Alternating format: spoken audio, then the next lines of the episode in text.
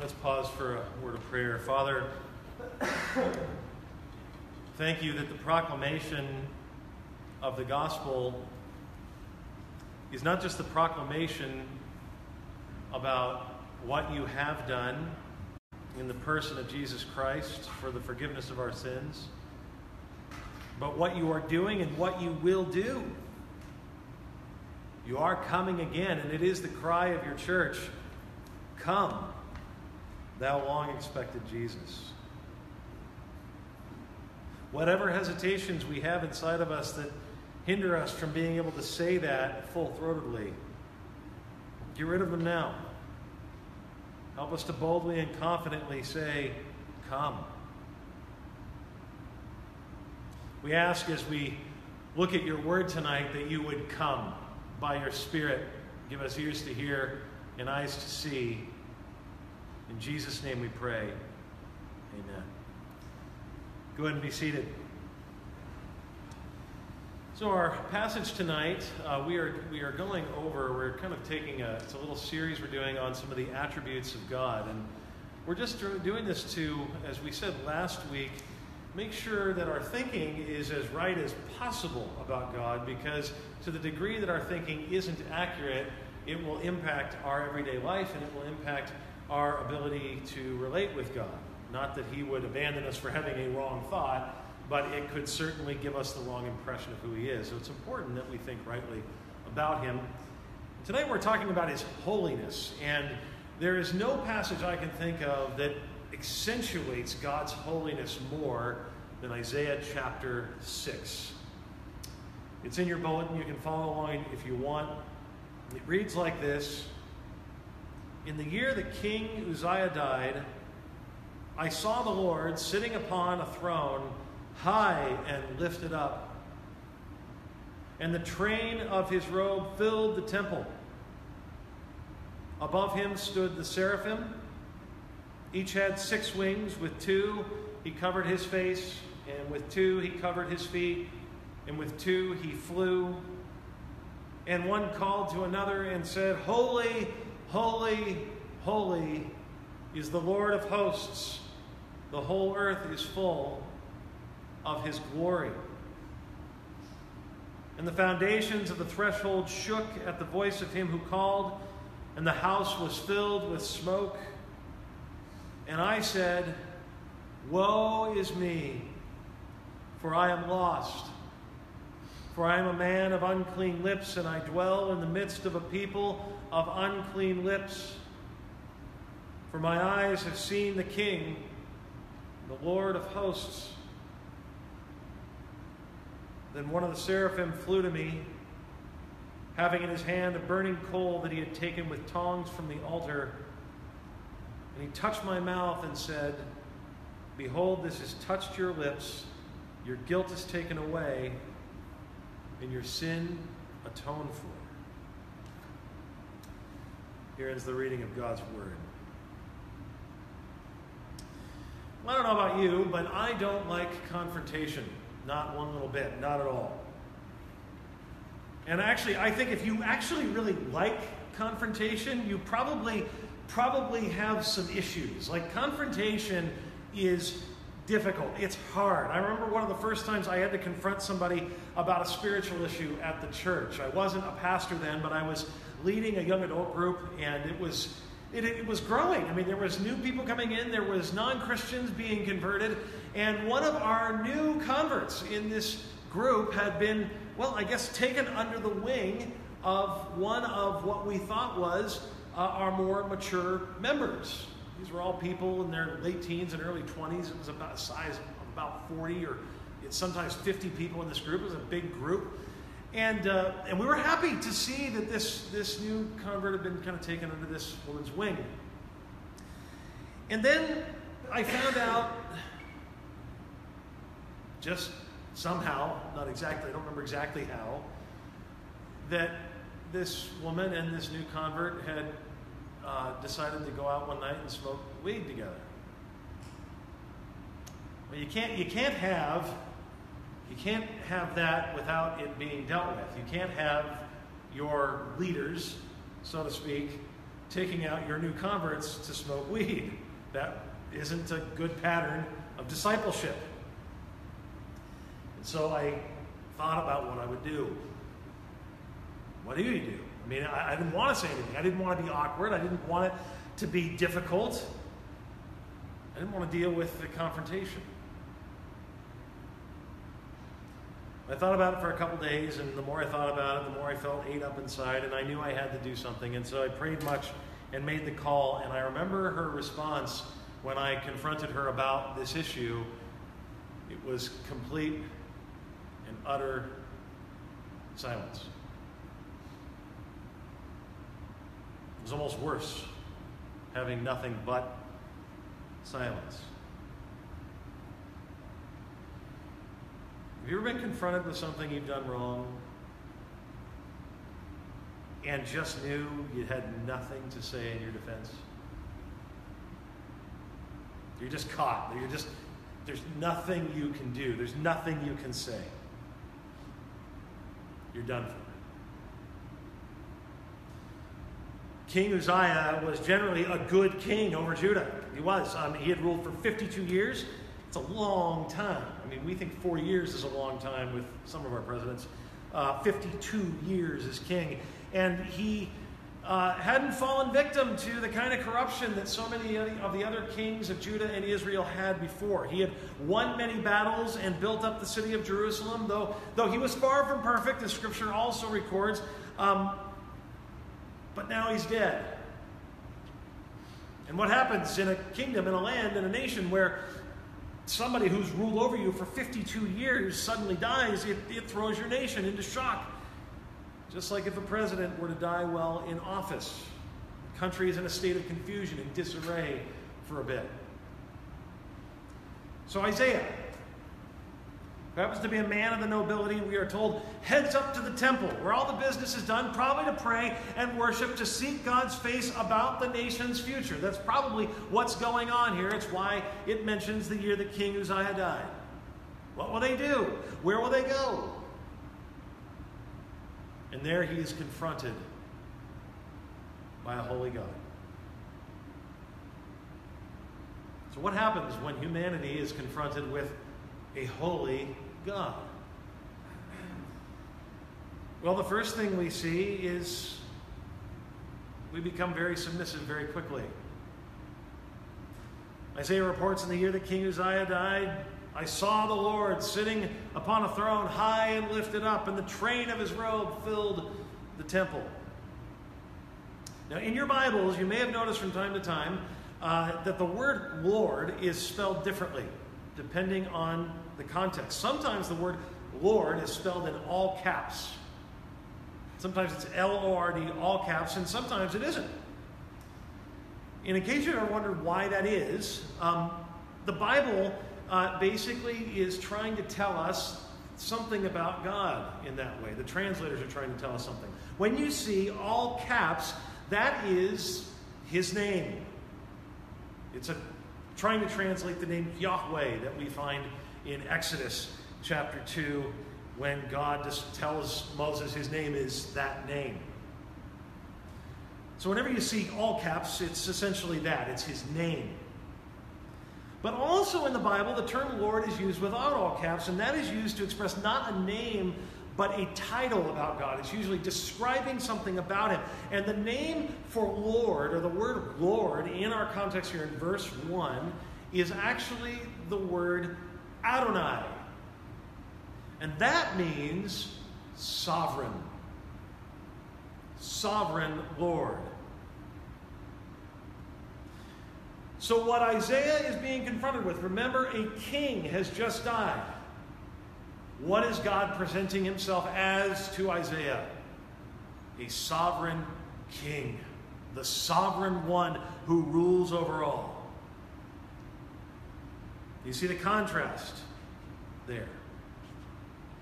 They've lost their earthly king, but Isaiah is being confronted by the nation's true king.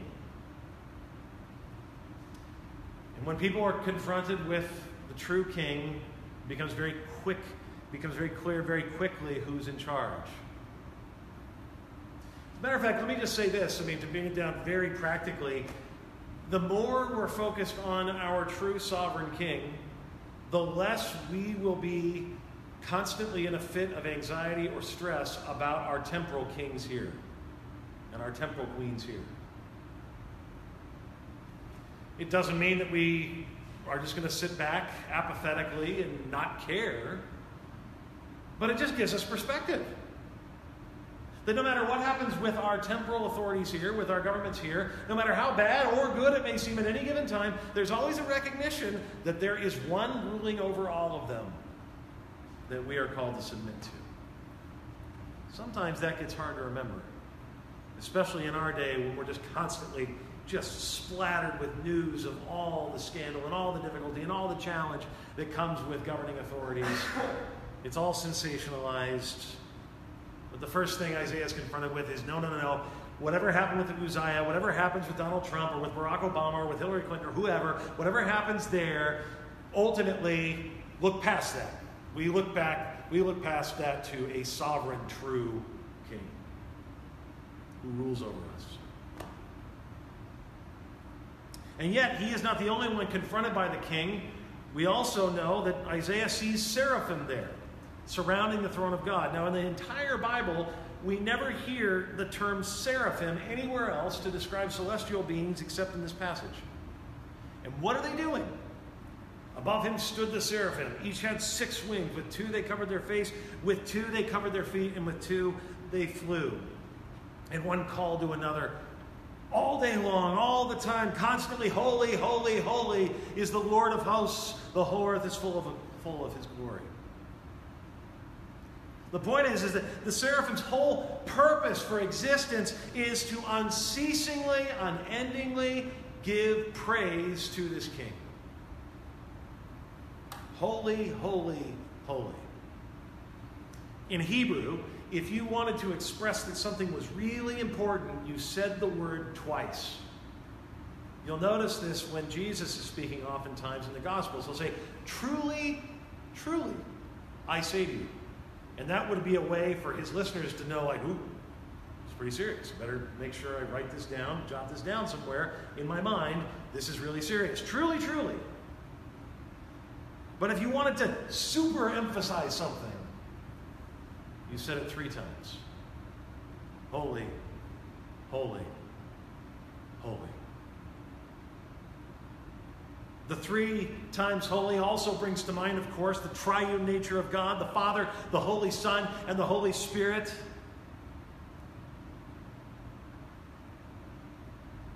But what are they? What are God's worshippers really saying when they say that He's holy?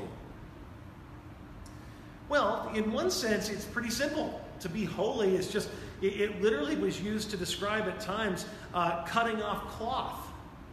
And the cut off piece of cloth would be something that was referred to as set apart or holy, a cut apart, a cut above. The point is, is they, that God is high and lofty, far above us. He is perfection, we are not. He is separate from his creation. He is creator, we are creation. As 1 Timothy 6:16 says, the one that we just read earlier, he alone has immortality, who dwells in inapproachable light, whom no one has ever seen or can see. To him be honor and eternal dominion. Amen. But here's the problem our natures feel very threatened by the holy. We don't like someone having the authority to tell us what to do, when to worship, who to worship, how to worship, how to live. Something about us says, Who do you think you are to tell me how to live my life? I'm free.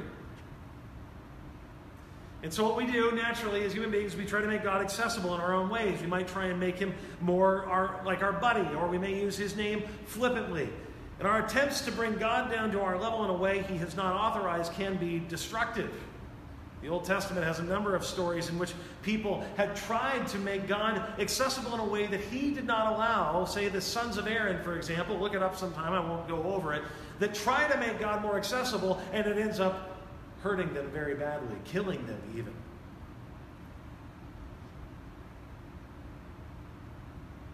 Now, all that said, God has come down and will receive worship from us, but only through the way, the truth, and the life He's authorized, and that is through Jesus Christ our Lord.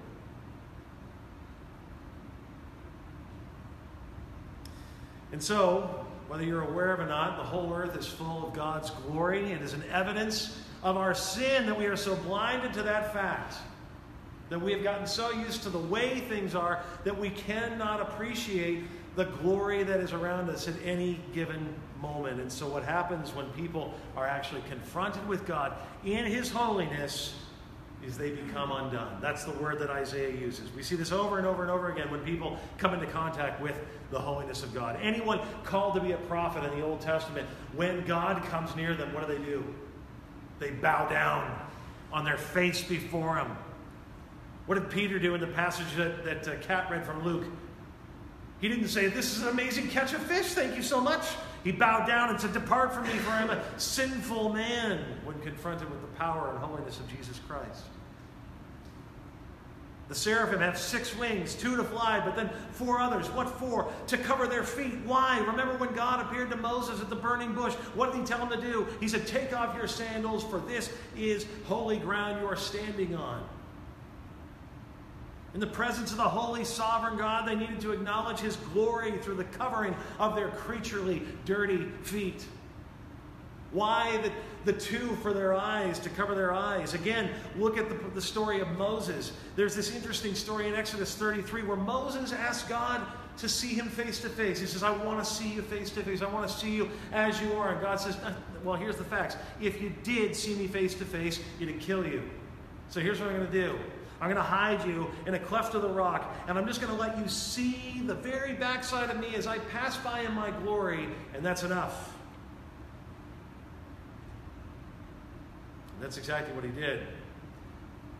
And just seeing the sort of tail end of God, Moses' face radiated so much that he freaked everybody out when he got back to the camp of Israel.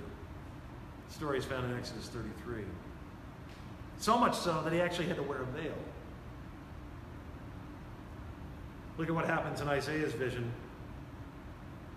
Buildings quake, smoke fills the place. The most interesting response is Isaiah's Woe is me.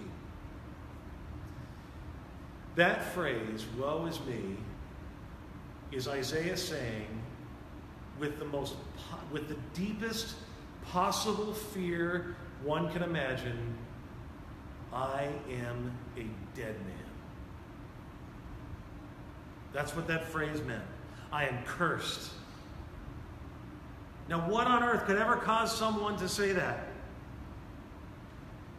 Because, in light of God's holiness, he sees for the first time his sin for what it is. And notice, it's the very thing that he thinks would be used for God's glory his lips the very thing that he thinks, he probably thinks makes him most righteous in the sight of God is the thing he realizes he needs to repent for the most.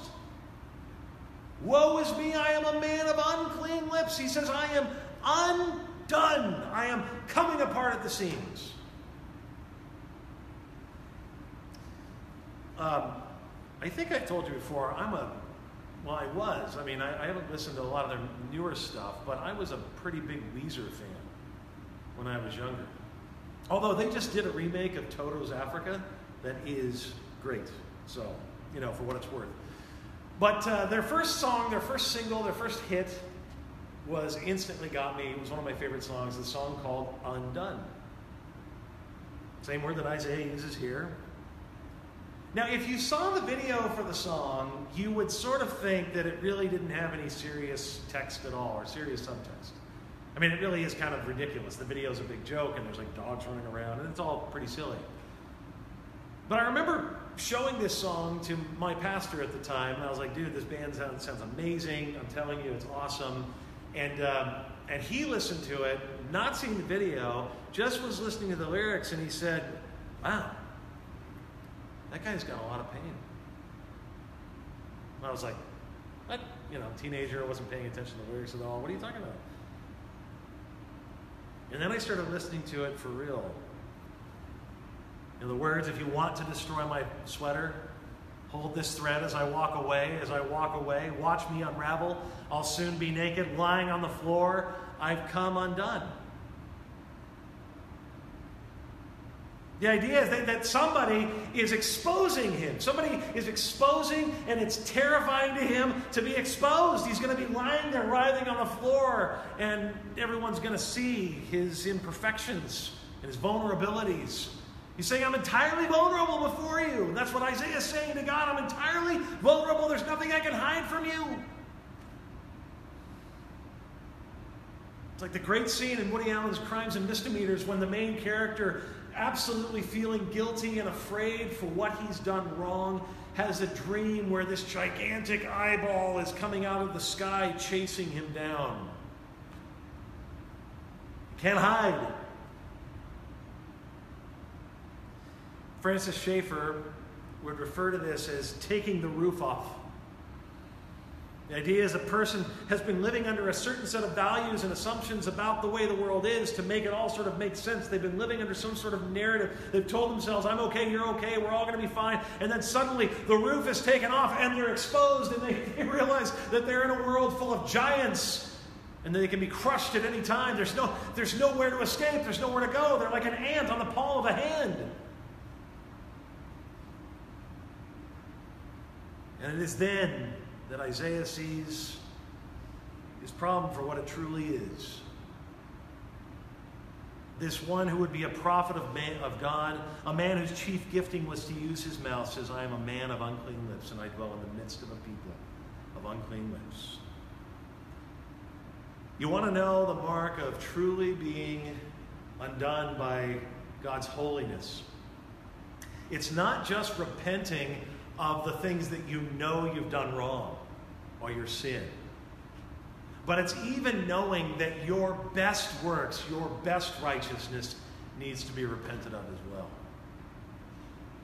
That even our best works are not good enough to stand before a holy God.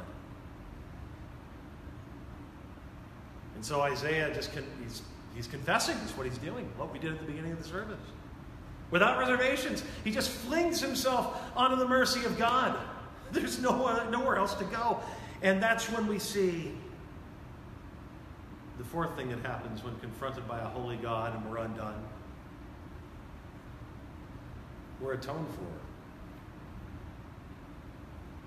Isaiah is ready to die, completely undone, startled and terrified by the presence of holiness. And at that moment, at that moment, God sends someone, quote, to take away the guilt and atone.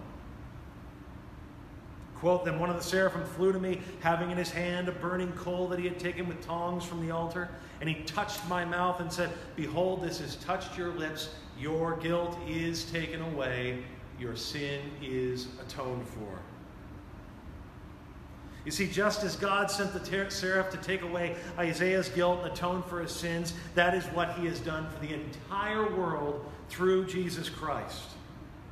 God's consuming fire, instead of being poured out on us for all of the ways that we have messed up, is poured out on the cross so that you can indeed stand before Him, even one day, yes, one day, face to face. Because through Christ's clean lips that only spoke the Father's will, he atoned for Isaiah's sins and for your sins, for Isaiah's unclean lips and my unclean lips. He has made it possible for God to reach out to the most scandalous sinner in cleansing love rather than holy terror. So that now God doesn't become your sovereign king that you fear, but the Father that you embrace This pattern is all throughout Scripture. God shows up, man becomes utterly aware of their sin, cries out for mercy, and God atones for them. This is what God does. This is who God is. On the day of Pentecost, that's what happened. In Luke 5 with Peter, that's what happened. What does Jesus say after he says, Depart from me? I'm too sinful. Jesus says, Do not be afraid. And then we're sent out. The very next verse after this, after, after we're atoned for, then God says, All right, now that I've cleaned you up, now I can use you. Now I can use you. So Isaiah says, I heard the voice of the Lord saying, Whom shall I send and who will go for us? And Isaiah says, Send me. I'm ready to go. When Isaiah's sin has been atoned for, then the holy God calls out that he needs a messenger. Who will go for us? And we say, Yeah, send me. I want to deliver what you gave to me to the world. So that's what happens when we're confronted by a holy God. That's what, that's what happens tonight when we stand here worshiping this holy God. Each and every week, there's a sense in which this is reenacted for us. We come before God in and of ourselves, not having anything to offer. And He, in His mercy, comes down again to us, atoning for us, saying, I am here for you. Jesus Christ has accomplished it all for you. Now go and be used in my service for your neighbor. Let's pray. Father, I thank you that, again, if it was if it was my lips if i knew that i was not being interceded for right now by jesus christ if i knew that he wasn't standing in the gap between between us then i wouldn't be speaking to you because i'd have no right but that is not the case for us right now that is not the case for anybody who trusts in jesus the fact is we come boldly to a throne of grace. And we rest in that tonight, worshiping you for your holiness, your set apartness, and asking you to make us more holy ourselves. In Jesus' name we pray.